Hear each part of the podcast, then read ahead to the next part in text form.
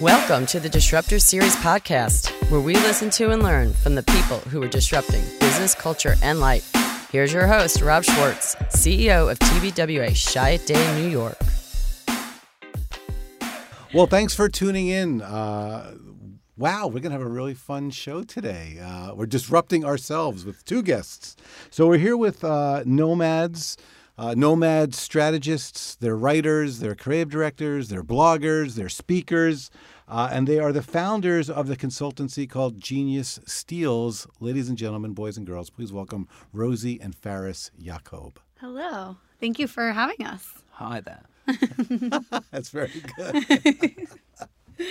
very good, very interesting. So, yes, you guys uh, are truly disrupting our format. We usually go one on one. Maybe tell us a little bit about um, the fact that you're quite joined up on, on most of your activities. We are. Um, yeah, I mean, it actually happened somewhat organically, I suppose. Hmm. Um, we got together, fell in love first, and then uh, ended up working together sort of after that. Yeah, we always say we're accidental entrepreneurs, and the the entrepreneurship is equally accidental to the working with your spouse thing.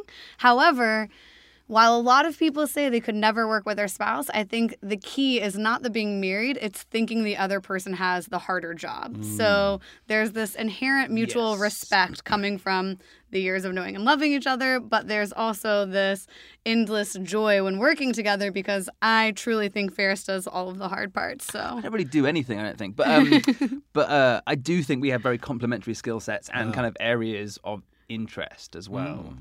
Uh, Rosie's an excellent, excellent sort of business and logistical Right. uh, person, as well as happening to be a good strategist. So it, it, it's a sort of combination thing. Good. Well, we're going to get into all of that. I, you know, I met my wife, uh, you know, at work, so I understand. Right. See, there you go. Uh, so it, it really works. I think the only thing that I can't do with my wife is uh, like um, canoeing.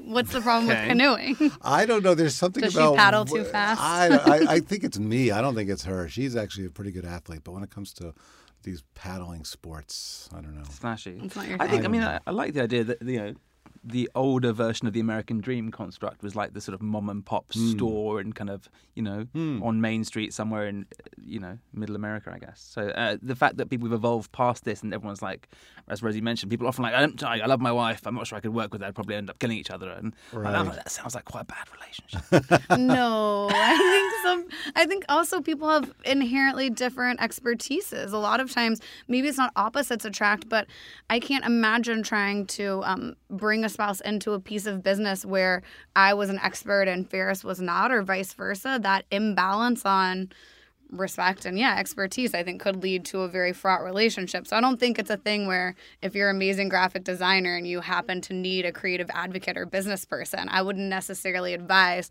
first choice go for your spouse i would say look for the best yeah. person for the job and if that happens to be your spouse then I won. I got it on merit. It was my, all merit. Brilliant. That's good news.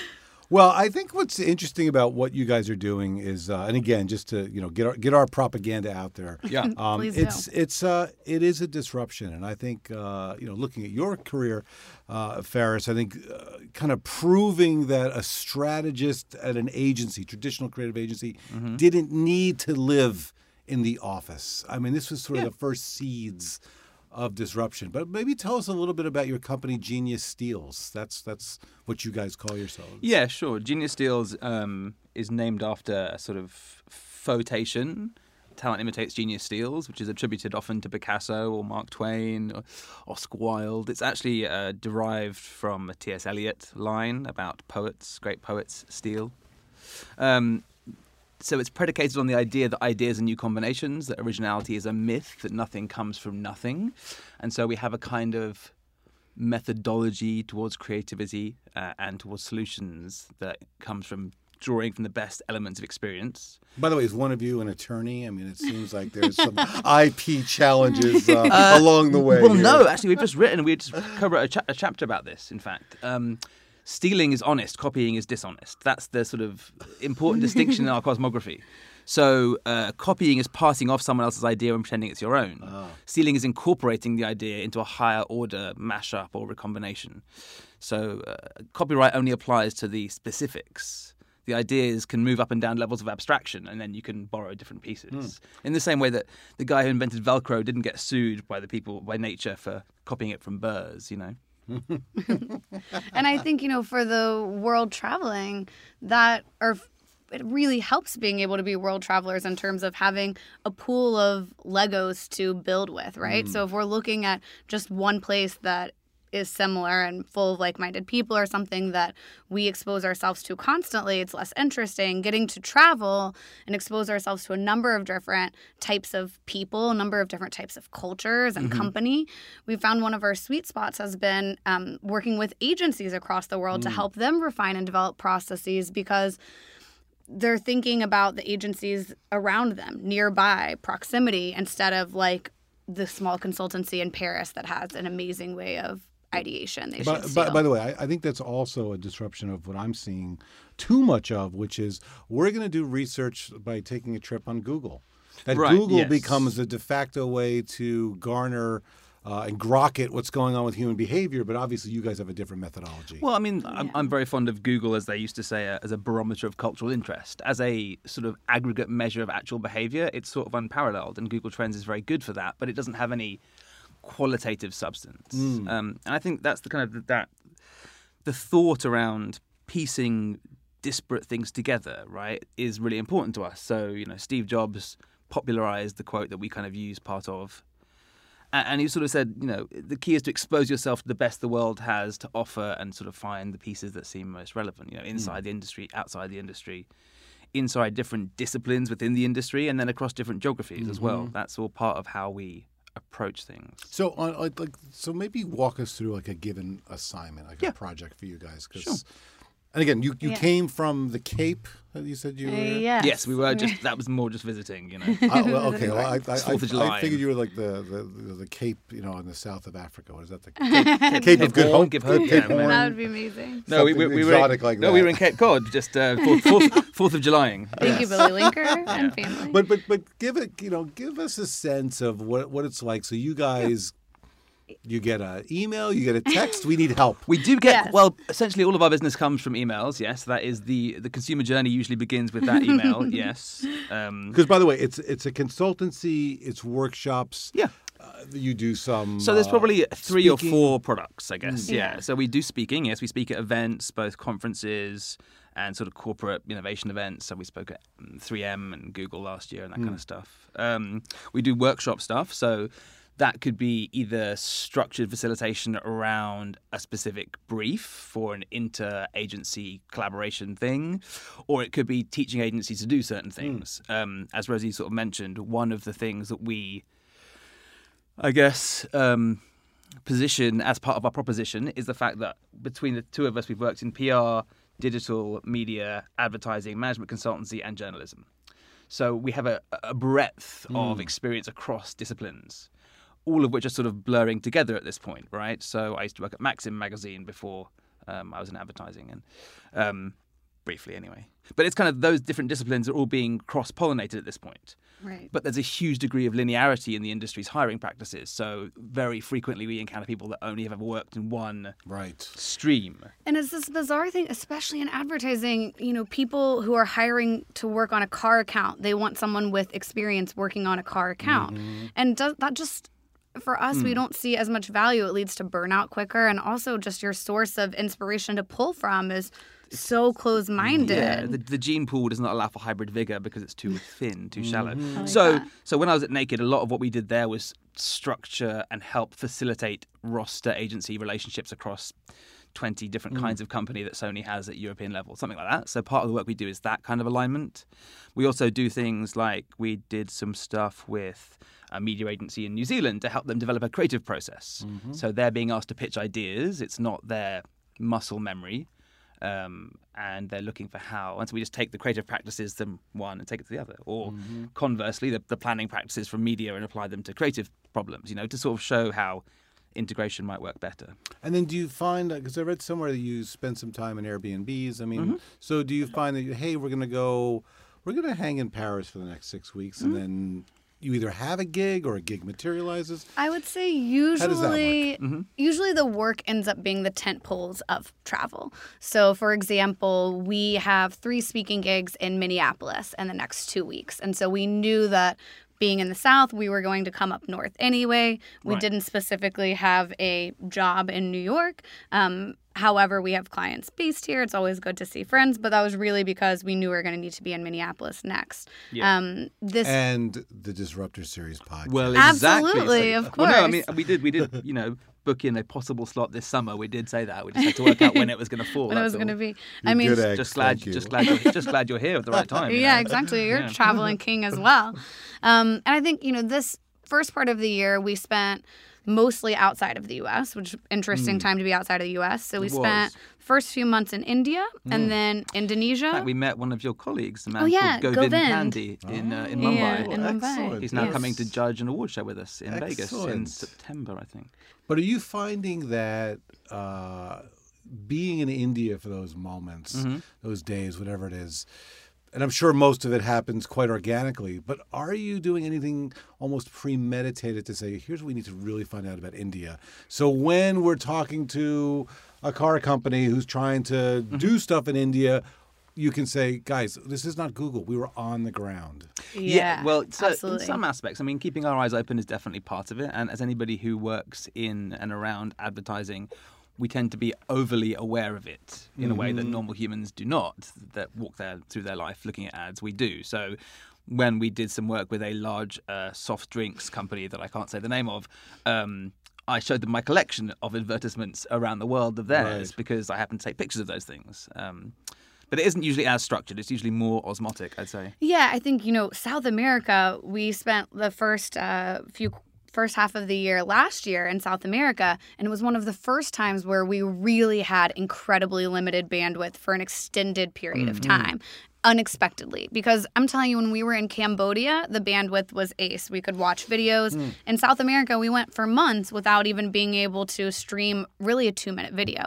And so, those kinds of practices, you think back to we have calls with you know clients who are global clients who have activations in South America, and we work with um, teams who are very proud of these beautiful creative assets that they've made, and they don't realize that uploading them or for the viewer to then download to their phone to view them takes so much time it's incredibly expensive and ultimately leads to a really poor viewing experience so something that's non-obvious that you're not going to find out from google until you're there and really struggling with the bandwidth going this just doesn't make sense And and it's sort of there's a, there's a curve that I have in my head for when you get to these new countries, right? So there's kind of Tell a, me about this well, curve. It's kind What of like, is it's this kind of like a waveform. It's like an analog waveform between familiarity and novelty, right? Because Mm. we have Uh, this the whole thing about attention management and our understanding of ideas is that interesting things combine uh, a bit of the familiar and a bit of the novel. Yes. Anything too novel scares people and then it's hard to understand.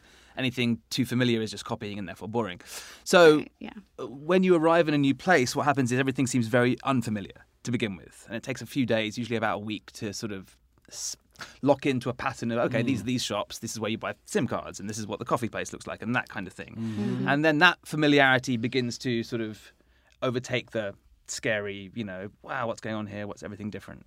But then after a while, that familiarity w- burns away as well because you begin to realize there's deep-seated cultural differences that only mm. begin to emerge later. It takes longer for that to happen. You need to be more um, embedded in the culture for a while to get that sense of how different some of those things can be. And I mean, just to build off this, because I think it's, you know, what you say uh, about uh, the familiarity piece, and then what you're also saying about the uh, the limits of the distribution model, uh, just led me to Cannes because we Right. just got back from Cannes. So.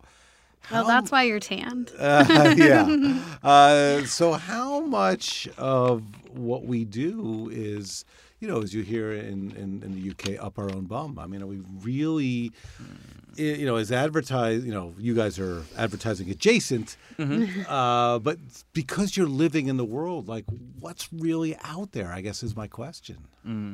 Um, I From think, brands, from yeah, brands. no, from brands. That's fine. I think it has been observed uh, that because so I have a thesis that I talk, talk about a bit in my book that culture began to fragment in around 2000. Hmm.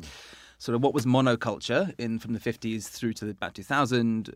I, I tend to say things like Friends was the last moment of monoculture in the world. Or even supermodels is another great example. Yeah, example. Everyone used to know Yeah, yeah. The supermodels, and now it's there So are thousands. media fragmentation begat cultural fragmentation, and as a function of that, things are not as famous as they used to be. Yes. It's very, very hard to make something genuinely famous in the world now. So a lot of the things that are famous now were famous before fragmentation occurred. All the stadium rock bands that still do stadiums that are big enough to fill a stadium U2 is on tour this pre- summer. predate the digital age because fragmentation is a problem for that. So it is observed, I think, that um, not even just geographically, but even within countries, a lot of the work that's being awarded doesn't seem to have been seen in the wild, at least at scale, let's say. Um, but then there are things, and I think as a function of that, the things that win, uh, to my mind, the more interesting awards, the ones that sit outside media parameters to say innovation or titanium or the new categories that we curate for the LIAs, um, tend to be won or at least demonstrated their efficacy or their intermediate efficacy by massive PR, mainstream media reach.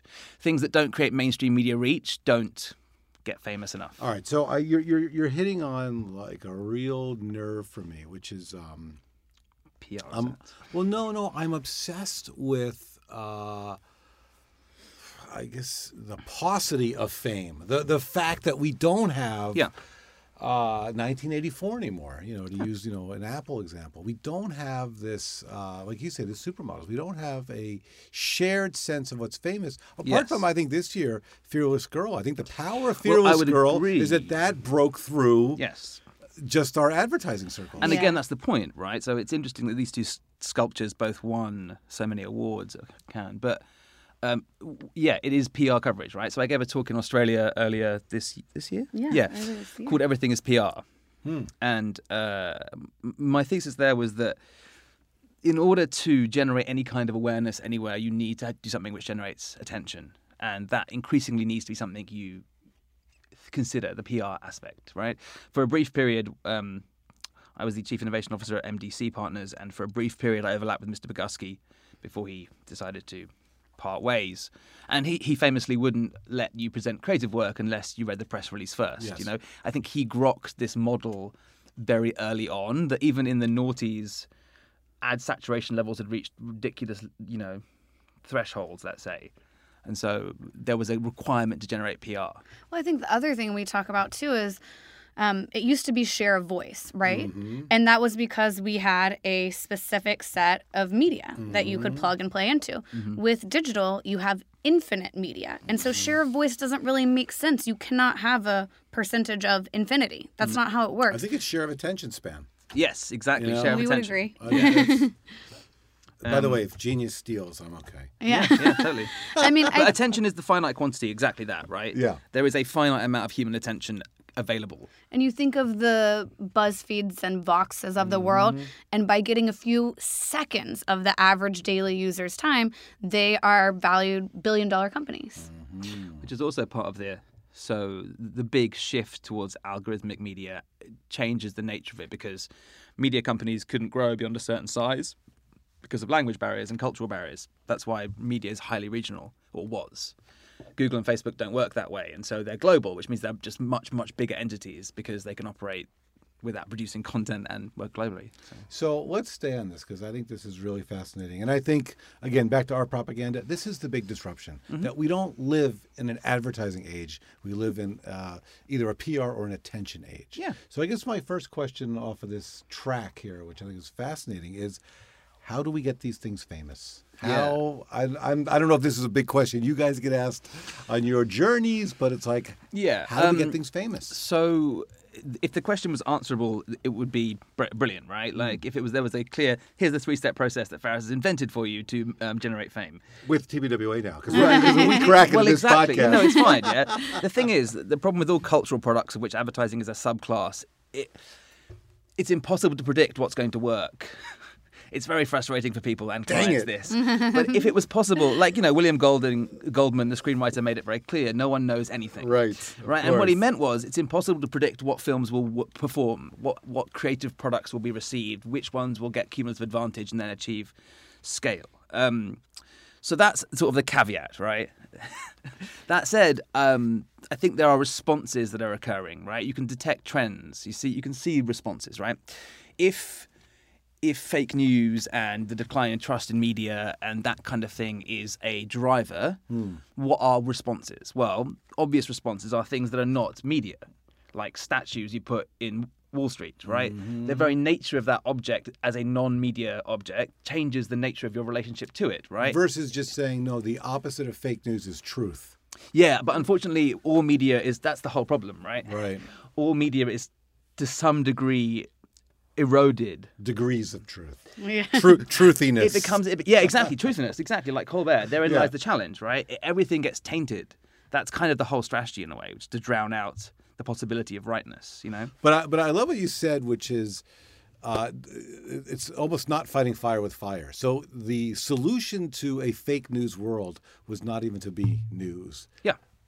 Which then actually created news. Yeah, There's an irony. in Well, there's, there's, there's different routes to news, right? Yeah. So uh, let's say we created a category this year for the LIA Awards called Brand Action category for things that Nice. inform advertising but are different from it.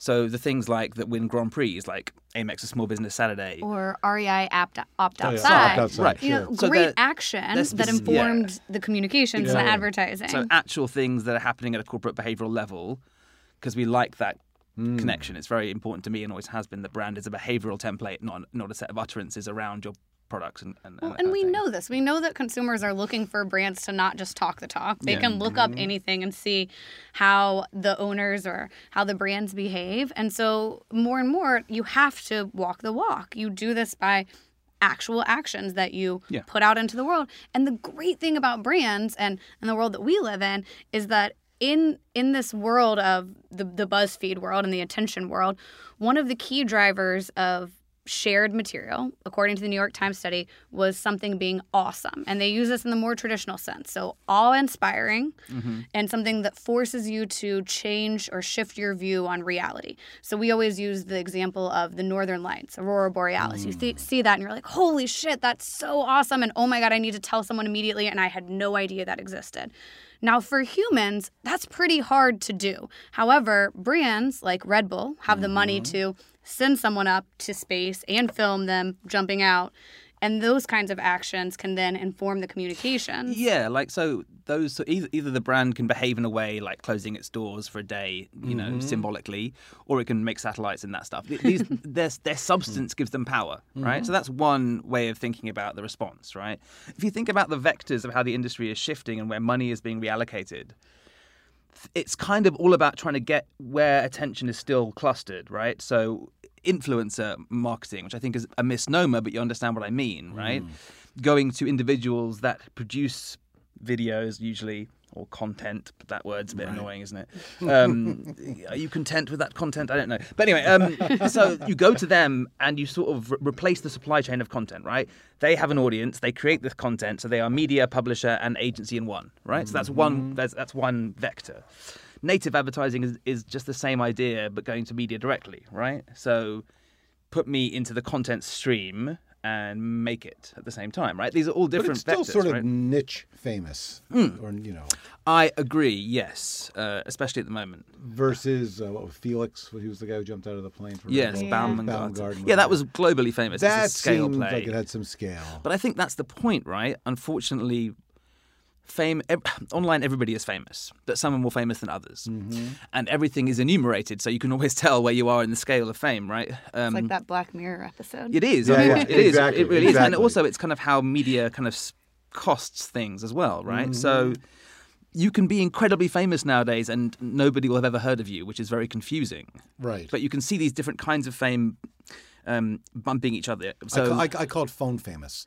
Well, There's yeah, some people who are yes. phone famous, and they're famous to discrete groups, Yeah. right? And you know, the the most famous YouTubers like PewDiePie are very, very famous to a discrete group, and outside of that group, no one's ever going to have heard of it. There can be Mm-hmm. videos that have billions and billions of views, and you and I and you will never see them or ever hear about them.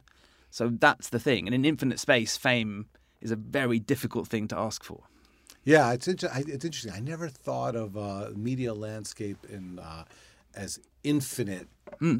uh, you know, I think I've said it in a meeting. Oh, the you know the possibilities are infinite. But when you contemplate the infinite, uh, even as famous as Beyonce is, she's a little you know quasar. It's not. Yeah. Uh, you know. And again, they got famous before things fragmented. oh, that's interesting. So, um, but yes, there's a space shift. The digital media is functionally infinite, Hmm. and uh, people argue that people can say things like, "Well, there's you know, there's always been more books than anyone anyone could read. You know, libraries are infinite in that which capacity." is frustrating. I. Yeah, I mean, you know, um, th- th- there's lots. Of, that's why you have, you've never finished a book you don't like. There's plenty of books. Don't put yourself through that. What's I the point? I can't stop. Just though. don't. Just let you. it go. I Just drop can't. it. I must- have to. I must let it go. I might skip a I'm few pages, but I'm just like, no, I need to figure out who did it. But the difference with digital things is that everything is equally accessible. You have to be able to go to libraries and get the book and find the thing and read. You know what I mean? You need to be holding it, whereas all digital content is one click away. So that infinity is a different type of infinity. So, all right. So let's let's maybe break the model for a second. So the model traditionally has been we're going to get this brand service idea famous. That's going to lead to sales, Mm-hmm. Yeah. and that's going to lead to growth. Yeah. So is, is is the model changing? No, I don't think it has. I think there has been a misdirection in some degree.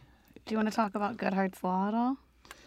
Yeah, we can. I, I'm. Yeah, well, let's get Ooh, to is this going to be good, new, juicy stuff? I like Goodhart's law. It's it's uh, Goodhart's law is a, is a we can well let's get to it, but um, let's just start. Yeah, Goodhart was the professor of um, sociology at the London School of Economics, and he pointed out that when a measure becomes a target, it ceases to be a useful measure. Hmm. And a lot of the systemic changes in the industry can be ascribed to this misdirection, if you think about it, right? Because the way advertising works is complex and diffuse, we measure it through intermediaries based on an assumed model of response. Those intermediaries become the metrics we then task agencies with, be that engagement metrics, media metrics, creative brand tracker scores, whatever they are. And once you do that, they cease to be good measures immediately because they become targets. Yeah, because Aquafina, let's say Aquafina briefs all of us to sell more water.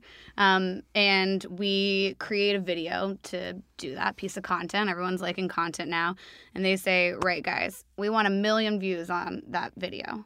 So now our metric that we're measuring our success on is did we get to a million views? Hmm. Not did we sell more Aquafina water. Mm-hmm. And because we're tasked with getting a million views, we're going to do things that might help us to get to a million views, but which might not ultimately hmm. affect th- like buying video so, but views. that sounds like if you just shifted the um, uh, the objective to growth, which I know you sit here in advertising and go, how could it not be growth? But Well, sometimes it's yeah. not. So they're in. Well, sometimes it's not. It could be recruitment occasionally or Hmm. donations, but usually it's growth. Um, however, the way advertising creates growth isn't usually through sales response, in my opinion. Mm-hmm. I, I think that's the big misunderstanding or the big divide, and my to my mind misunderstanding. Um, the industry pivoted around this sort of frantic desire to do s- targeted scale. This sort of dismantling of Wanamaker's shibboleth that somehow half my advertising was wasted. And if you look at the research on this, it doesn't seem to be very true. and where's Wanamaker today? I think it's well, more ex- than half exactly. that was wasted. Yeah, exactly. I mean, his name didn't make it through the books except as that, you know, I know. aphorism. but like, well, I think he set up a department store, didn't he? But He did. um, Oh, yeah. but, John um, Wanamaker's. But um, this idea that you could somehow target more efficiently thanks to digital channels that would let you then have the same effect for less money was very appealing. However, there's something happens. I think I wrote a paper about this, and uh, it's called "Personalized Advertising is an Oxymoron." My belief is that advertising operates as a socio-cultural stimulus, and it therefore needs to be seen by many people, and that people need to be aware that other people have seen it. Yes. Otherwise, it doesn't work the same way because a dire- uh, uh, when I get something served to me on, on the F book that has my name on a T-shirt or something, you've seen those sort of ads targeted to you. That's not an ad, in my opinion. It's direct marketing. All those things. Legends born in August. Yes, exactly. Yeah. All those things are direct marketing, not advertising, and they, By the way- they operate differently. Are you going to tell me that there are legends born in March? Is there someone for the March birthday getting that See, shirt? unfortunately, that's the, the challenge, right? Your internet is different to my internet, and everyone's internet is now different. Um, and so, because of that, none of those things work in the same way.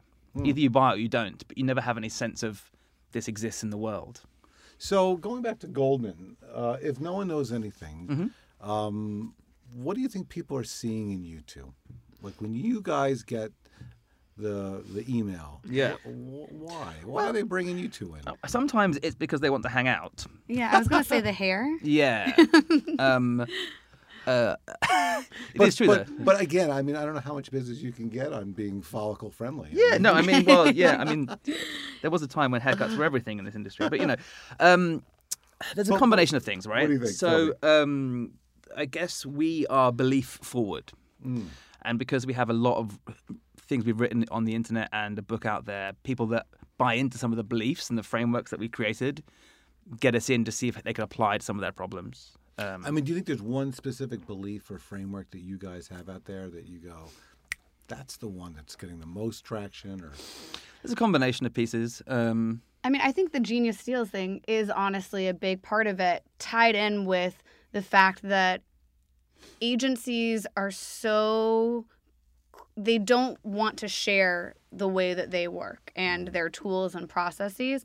And because we have experience working with so many different types of places being able to expose that thinking and help you know again a different kind of agency think about tools or processes that would be relevant to them that might not be within their specific toolbox I think that ends up being that's really a- wise. a yeah, It- pretty it's not something that occurred to us, but it's become a big chunk of what people reach out to us for. So, a PR company that wants to understand how to do strategic planning, or a digital agency that wants to know how to upscale into advertising conversations. Um, be- because of the great blur, right? What we call the great blur.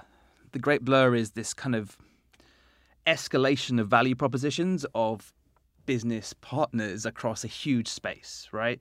The in the idea in the creative solutions to business problems category is all ad agencies of every flavor, um, every discipline specific shop in the world, and all the consultancies and um, uh, to some degree, like so that the idea of ideas is uh, is for is in play, right? When people began to escalate the proposition up from creative agency or media agency to solutions provider, it blurred how agencies work. And some clients don't really understand what they're supposed to do anymore with them. It's like, so what kind of agency are you though? We do creative solutions, but do you buy media as well? Is it that kind of creative solution? Like, well, you know. So that I think is coming up a lot more. It's kind of analogous to when I was at Naked for a long time in London, Australia, and then in New York. And uh, when Naked was very hot, decades ago maybe, a lot of creative agencies would, would hire us to pitch with them to sort of add in something, I don't know, comms planny around the nugget of a creative thought that was going to be some TV scripts inevitably. Uh, so, like, and that, that was part of it, right? And that's kind of pitch theater consultants. we, yeah, we, Yeah. we still do pitch consulting for a number of agencies, in fact, in New York and elsewhere. But um, the fact that the great blur is occurring means that there's a great deal of interest between different kinds of shops of what other people are doing and how to deploy those different processes, all those kinds of thinking, right? right But providing thinking on how brands and agencies should be organizing their thinking, to me feels like new thinking. I mean, that- that's the, or, or, or at least it's new uh, that we're going to talk about it because uh, I think um, you know maybe in, s- I, I- I see consultants sort of finding a problem for a client and then oh my, my heavens we, we actually have the solution how did that happen Yeah, so we um, there is a an article I read recently that I like because um, I'm British and I think probably a bit. People say I think too much, which I find irritating. That doesn't seem like a good descriptor. But anyway, um, I don't like people who express themselves with certainty about things that are complex because it seems fundamentally naive to me. If you say this is definitely going to work, that's a lie because you don't know that. There's no way to know that. So we don't say this is the solution to your problems. We'll go let's think about it together and then let's work on something together that maybe will suit your particular needs. Um, we do a number of sort of workshop like objects with like how does work get made at this company Yeah. where does work come in what are the apertures and the documents that create projects where do they go who decides where they go next and why and how You is that a- resource you guys done like a gypsy IDEO in that sense i mean Yeah, right because I can see IDEO that. sort of does process and- yeah and we did i mean they do way more product r&d stuff too They though. did. They do uh, industrial design as well, but they Yeah. also do. Um, so yeah, the, the whole idea of consumer journeys that we started playing with in the early 2000s at Naked, um, we stole from service design. But you guys, what you're talking about here, this is idea journey. Yeah. Or work Yeah, yeah, journey. but it's the same thing. It's kind of interesting. We did consumer journeys for. We did a big project for a research company in London last summer, Mm-hmm. and all we did, well, not all we did there, but part of it was to interview their clients and their um, prospects and their existing staff members and, and work out how a project gets manifested inside Unilever or inside mm-hmm. uh, Diageo, mm-hmm. and then how do they get picked? You know, what's the consumer journey for a business to business solution if you're the agency? You know, And then what happens after that solution is presented? Where does it go? Which is one of the big problems that we see in so many ad agencies. People hand off a presentation and they legitimately cannot even come up with ideas of what happens next. Of did it sit at the same person's desk? Was it mm. printed off and shared with other people within the company? Was it presented at an internal meeting? Mm. They just know that a decision is going to happen. But if that's a black box and you just know the outcome, you can't very well impact what happens within that time But- and decision making I- process. To me, I, I have this theory It's called deckitis. That since uh, PDFs have gotten so good, Yep. and since we can put things in situ, that clients, the same whatever dopamine goes off in their brain, that Yeah. it seems like we've made it. Yeah. So if I've got a great PDF and I'm a client, this you know job done, I can show my boss, look, we made this. Well, but that's the that's the insight, right? I can show my boss. The the reason that artifacts are important is because in large corporations, we did a project with. Are we allowed to say? I don't know. Don't With- get anyone in trouble. Well, no, we did a project as a with an agency in New York and for the world's biggest food company, and um, we had to present the same strategy, uh, flying from London to LA four times to different parts of the organization because it's such a big organization with so many, and there was a cross-brand um, digital proposition. So communicating internally is one of the huge challenges, right? A- And artifacts are very important for that, as is understanding the motivations of your client, his bonus structure, and his bosses. And you know, it's interesting that you say PDFs have gotten so great because you're coming from a um, a creative agency that presents and creates beautiful work. So you have a leg up there. You know, when we talk to a lot of media and PR companies, they have they don't have that muscle memory. They don't Yeah. have that By the way, that's like our only leg up. I mean, So, but but we laugh, but you know, beautiful one pagers, even recaps and case Yeah. studies, those are the things that get shared. So you have a lot of companies who might have great ideas and they just don't have the The, the, tools. skill. yeah, and, and, Yeah. and that's Exactly. exactly right. Decks. Sorry, I didn't mean to. No, no, No, no, it's but that's it. exactly that. De- decks are a tool to sell to access budgets, right? Mm-hmm. To sell ideas, but that language I think is it, it's, You make adver- it it's, sound so crass it's, when you ad- say it's, that ad- it's adversarial to some degree, right? Like it shouldn't Yes. be having to sell them. It, it should be anyway. But so um, they're a tool, and they're a, a corporate tool. They're a piece of corporate communication, Yeah. right? So we speak at a lot of conferences, and um, the level of deck design outside of the design agencies and the, and the creative agencies is unbelievably still bad. And I mean, we're there's no talking excuse like for that, really. PowerPoint templates. Oh, trust you know, me, with know. loads of words. I mean, it's and great it's for like, us because we all, uh, it's part of our. That's why we get invited to speak. By the way, I'm, have- I'm you know, literally shocked that when I see some speakers in Cannes, which Mm. you know, arguably we should know at this point, like, hey, guess what? There's gonna be some other creative people in the Right, audience, exactly, Yeah. and you're presenting bullet points and PowerPoint. Well, that's the thing, so right? The, I'm, I mean, I think one of the things is that a lot of speakers are there to present essentially a creds deck or a case study. Mm-hmm. and they present it in the same way they would present to a client instead of thinking of it as a storytelling tool. And you know i put some of the blame back on the conference because a lot of conferences don't pay their speakers. Right. so you're not going to get the best speakers if you don't pay them. You're going to get someone more junior if you are going to do that, no problem with that. But then you need to maybe invest in someone who can help these Coach 'em people. or- and yeah. Exactly. coaching, yes, but uh, an understanding. You know, the the, the shoemaker's children's Mm-hmm. um, feet are always bare. Isn't that the expression? Like you're doing this show, right? Mm. This is content marketing for your company, Yeah. right? And that's great. I, we, we think it's fundamentally disingenuous for agencies to say things like, "We don't have time to do our own marketing and content. We're too busy with clients." I'm like, "Well, then you don't believe in marketing or content, do you?" Right. So you and it's obvious that we believe in this But, stuff. like, but it's, Look it's us. like it, it- it's as important to us. I mean, No, for you're us, 100% right. speaking as a product, but everything we create has to be up to our brand standards. Yeah. Otherwise, it doesn't go public. You know. All right. Well, here's. Uh, by the way, this has been fascinating. so, and I, and I really haven't gotten any of my notes, so that's a good sign. So, I, I want to talk a little bit now about your journey. How did you guys get to where you are? So, Okay, where should we? Where would you like to? Start? I don't know, I- Rosie. I'll tell go. me. Okay. Yeah. let's- Um, wh- how my- did you start? My first job was working for Jay Z and Steve Stoute at Translation, which was an independent um, entertainment branding firm at the time. So made no money, but got to do shots with, you know, Jay Z and Mary J. Blige. And ultimately, those small companies, we didn't have titles. We mm-hmm. got our hands messy and dirty with anything. Yeah. And I started going to the New York tech meetups in New York and got really interested in that side of things. So my next couple jobs were at a boutique PR company called Cake, which was uh, owned by Havas and folded into there.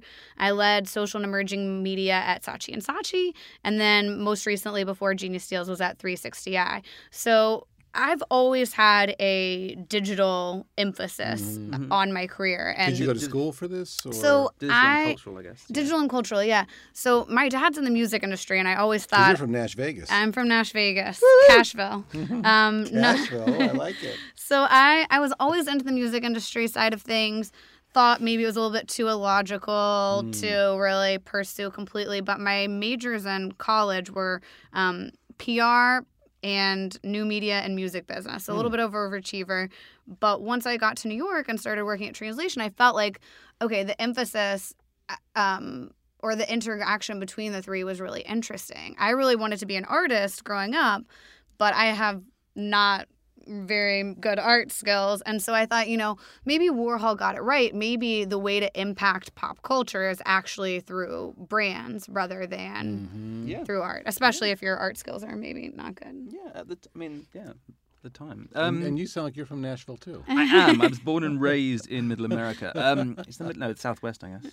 Southeast. Southeast. Yeah, yeah. W- I'm Yeah, also I'm from excellent, Alabama. excellent at geography, Geography. as well. Um, considering how much I travel, you'd think I'd be better at that stuff. But yeah, no. Um, We're in Nashville. so You're not I would around I would describe my let's call it a career for the sake of shorthand, but uh, I use inverted finger commas there to say so.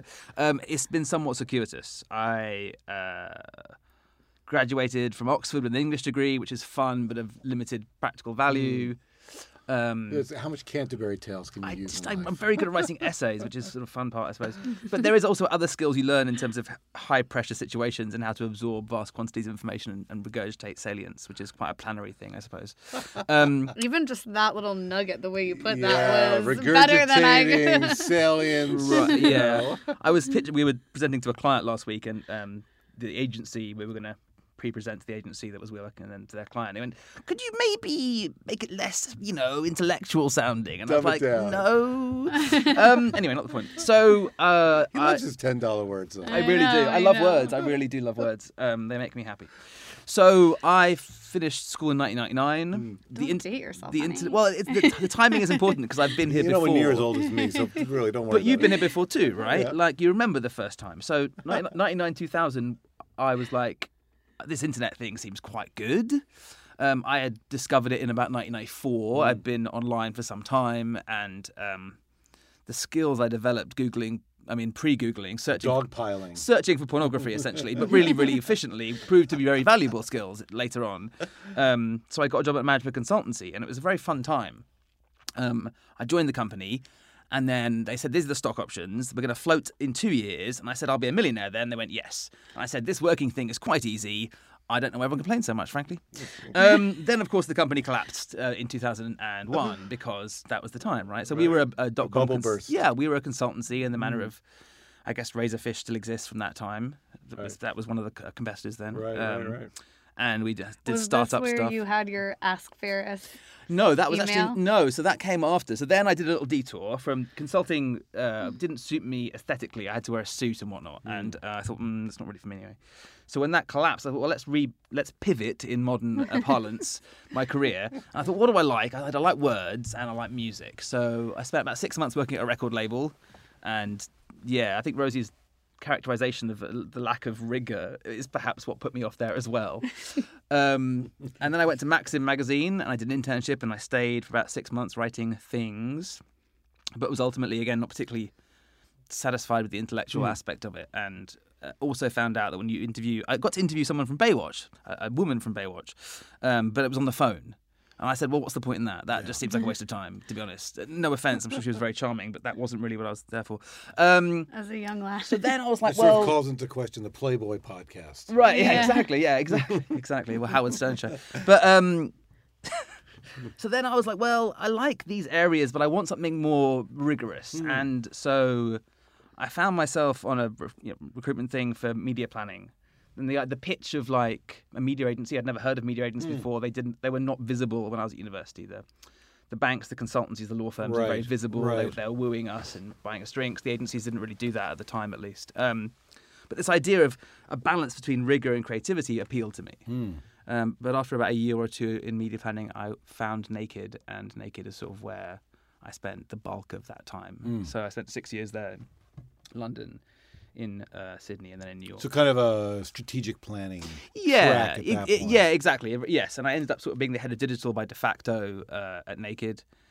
Um, Because you kind of became, uh, at least visible in my world, as as someone who really understood uh, not just strategy and not just people, but the the, the digital bridge. yes. you know, right, right, right in there. and that was yeah there was a moment right Yeah. so um, i grew up online to some degree and i felt that the ebbs and flows of attention online were somewhat understandable yeah. How where do you like when you were at Naked? Was that when you felt like your interest in digital was had peaked or was most relevant, or was a flip? Or so uh, no it's i think when I, when I went to McCann to be the chief digital officer it wasn't that my interest in digital had peaked it was that the, it was becoming very clear that the separation of the two things digital and the world or digital and the industry was not helpful and that became very clear to me when i was at McCann Do you think that there's going to be a role now for uh, like a chief AI officer?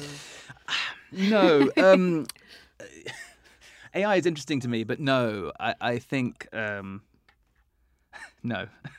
I think things need to be nested back into what they were before. You know. You think so? yeah. Um, And uh, so now talk about your partnership now. So, th- so Yeah. how does Rosie Yeah, and Faris sure. become Rosie and Faris? so we met back in October of 2008 in New York at a party. Yeah. Um, an art an art party. an art party, Um, a t-shirt and he had party. tiny little dreads and, and a British accent. And I said, "You have a British accent and tiny little dreads. We should be friends." And By and the way, the accent we was what? That was like eighty percent of it. You Yeah, didn't really- That's absolutely, mostly why I moved to. America. It was to leverage my accent more aggressively. Oh, being from the South, you know, I used to watch the movie Rent and think someday I'll live in New York City and I'll dance on my fire escape, drink wine on my fire escape, and I will be friends with a British person and I will be so cosmopolitan. Yeah. So, uh, getting to be I married to a now. British person. I get it and now. in London, I love it. But yeah, so Faris had proposed, and he um, owned as part of the as the chief innovation officer of MDC. He also had set up a company called Spies and Assassins, which was running a lot of uh, digital work and production for Puma and BMW, Hmm. amongst others. Great name for uh, an agency. So it was, a, it was a fun one. Um, And- and, I had a stake in it. And and when I decided that it was a good, t- I did five years in New York, and I thought now now's a hmm. good time. It was almost five years to the month. I was like, okay, so I had a stake, I had an equity stake in that business, and hmm. so I sold it back to my uh, taskmasters. By the way, it worked out great that you were both kind of you know interested in culture and media. And, Yeah, I would say like the we've always had the travel bug. The last year that we lived in New York, we were not in our apartment for a consecutive 30 days hmm. at all because we were traveling and 360i i loved that agency. I would go back there in a heartbeat but um, they were always so amazing when it came to letting me travel and if Faris had a speaking gig or i remember when i had a speaking gig in australia i said you know i want to take some time on either side and they said no just work remotely. And i thought i don't really want to do that. I want to be sitting at a coffee shop in my computer. Um, and my boss was like no you know working remotely means taking care of your shit while you're gone. You can still be exploring just being you know responsive Yeah. to your team so um, we had had the travel bug, and when we started traveling, or when we um, left New York, we had speaking gigs in London, Germany, Croatia, and Sydney. Over the course of about six months. Yes. So we basically slingshotted from conference to conference hmm. around half the world. That was kind of the idea hmm. to begin with. So while we were on the road, you know, we had these speaking gigs, but then part of it was we would get calls from agencies or friends and say, like, look, now that you guys are independent agents, do you think you could help us out with this pitch or this hmm. thing? And, you know, people always want advice for starting a business. And I think to be financially secure is one of the best ways to start because our th- thinking was that we would travel for six months and then we would find a job. Probably in you know australia or new zealand was the end goal. Um, and because of that we said no to most things because we had this money set aside for traveling. The only things we said yes to were the things that were actually legitimately interesting to us. And um, and also that made sense with our lifestyle. So my favorite example is you know we were working with an agency in london um, on a new business pitch, and we were brainstorming on the beach in Bali, drinking a beer, and we were like, "Wait a second! If we can do this from a beach in Bali, Yeah. why wouldn't we?" And like we'll do rap, we'll do rapid ideation stuff for agencies on occasion or networks on occasion, um, which is pretty fun. Um, that pitch actually was the first thing someone emailed us, and it sort of began this stream of emails that hasn't stopped at this point. So that's nice. But it was for an airline, the pitch in question, um, for an agency in London, and. the, the travel companies have become kind of a sweet spot for us as well, simply because we ha- we you're have we have a lot of opinions about flying, um, pre-made opinions, and they're like, so heavy user profile for us is like you know six flights a year or something. I'm like, "Mm, yeah, I fly about.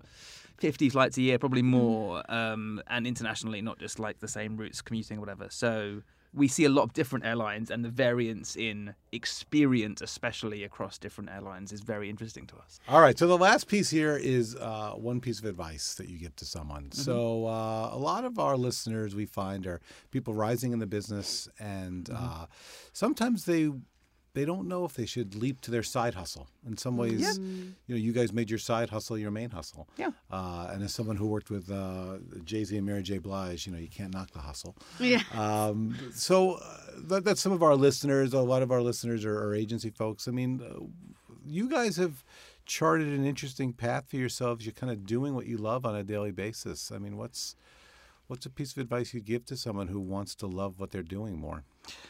Yeah. Um, if you're not enjoying it, stop it and do something else, I suppose. Or the way we characterize it is make your life your life's work. Hmm. Because your life is the only thing that's really that. It's the most important thing. And you need to invest as much in your own life, and however that means, as you do in anything you do professionally. And I mean, people will say to us, like, how do I do what you do? And we say, whoa, whoa, whoa, because there's a narrative fallacy, right? Just because you wear a turtleneck and shout at people doesn't mean you're going to be the next Steve Jobs. Um, Yes, and I think no. the thing that people, that appeals to people is they see that we're really happy and we're really enjoying it. If we talk to people about the logistical nightmare that is our it's life, very, very complex. you know, and I don't Very just mean like having an assistant to help with travel. I mean thinking about tax burdens across the world and things that are just n- systems that are not developed or designed for fringe cases like us. Yeah. It's hard. It's not that people necessarily want to do this exact thing, is that they see how happy we are. So I feel like the first thing that I say to people is like, take some time to actually think about what you enjoy and what makes you happy because especially in America we get so focused on you graduate from high school and you go to college. You graduate from college, get that entry level job, and you're working your way up. You're working your way up, and it's for more money, better position. But no one starts stops you to say like, "Are you enjoying it? What makes you happy?"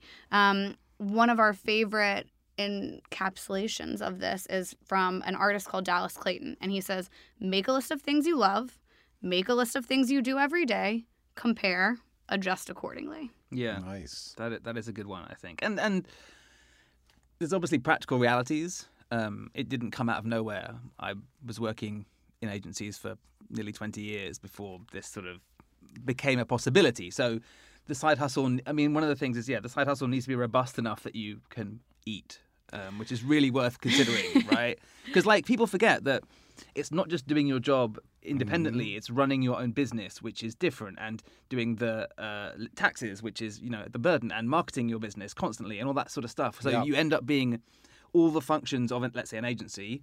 Um, encapsulated and you've got to work out who's going to do those things right so um I mean, we're obviously big fans of travel. I think travel affords people an opportunity to sometimes pause and maybe get out of the day to day routine, which might help you better evaluate what you enjoy and what makes you happy. Um, I always say talk to strangers. I mean, if I'm in a queue, if I'm in a, waiting in a line, I'm probably talking to a stranger. Well, Faris, Rosie, I can't thank you enough. It's been great to have you guys on the show. Thank and you so um, much. Yeah, just keep it going. I think you guys are uh, are really inspiring. Thank you. Can very we can we throw in a, a final shameless plug? Yeah, go for it. We have a newsletter which comes out on Tuesdays and Thursdays every week, and it is all about giving people like the Lego blocks to build creative ideas and perspectives and points of view on the world with it. So if you're at all interested, geniussteals.co slash subscribe. Yeah, strands of genius, inspiration for your cognitive toolbox. Um, and uh, it also allows you to know where we're going to be Yeah, Um, if we happen to be in a city near you, we would love to Yeah. come and chat. I'm a subscriber, and I do like to see your calendar. Yeah, right. See? So you get a sense you. of how, how we do move quite fast. Yeah. yeah. and far, fast and far. Fast and far. All right, guys, thanks so much. Thank, you. you again. You've been listening to the Disruptor Series podcast brought to you by TBWA Shy Day New York. Craving more disruption? Visit us at tbwashyatny.tumblr.com.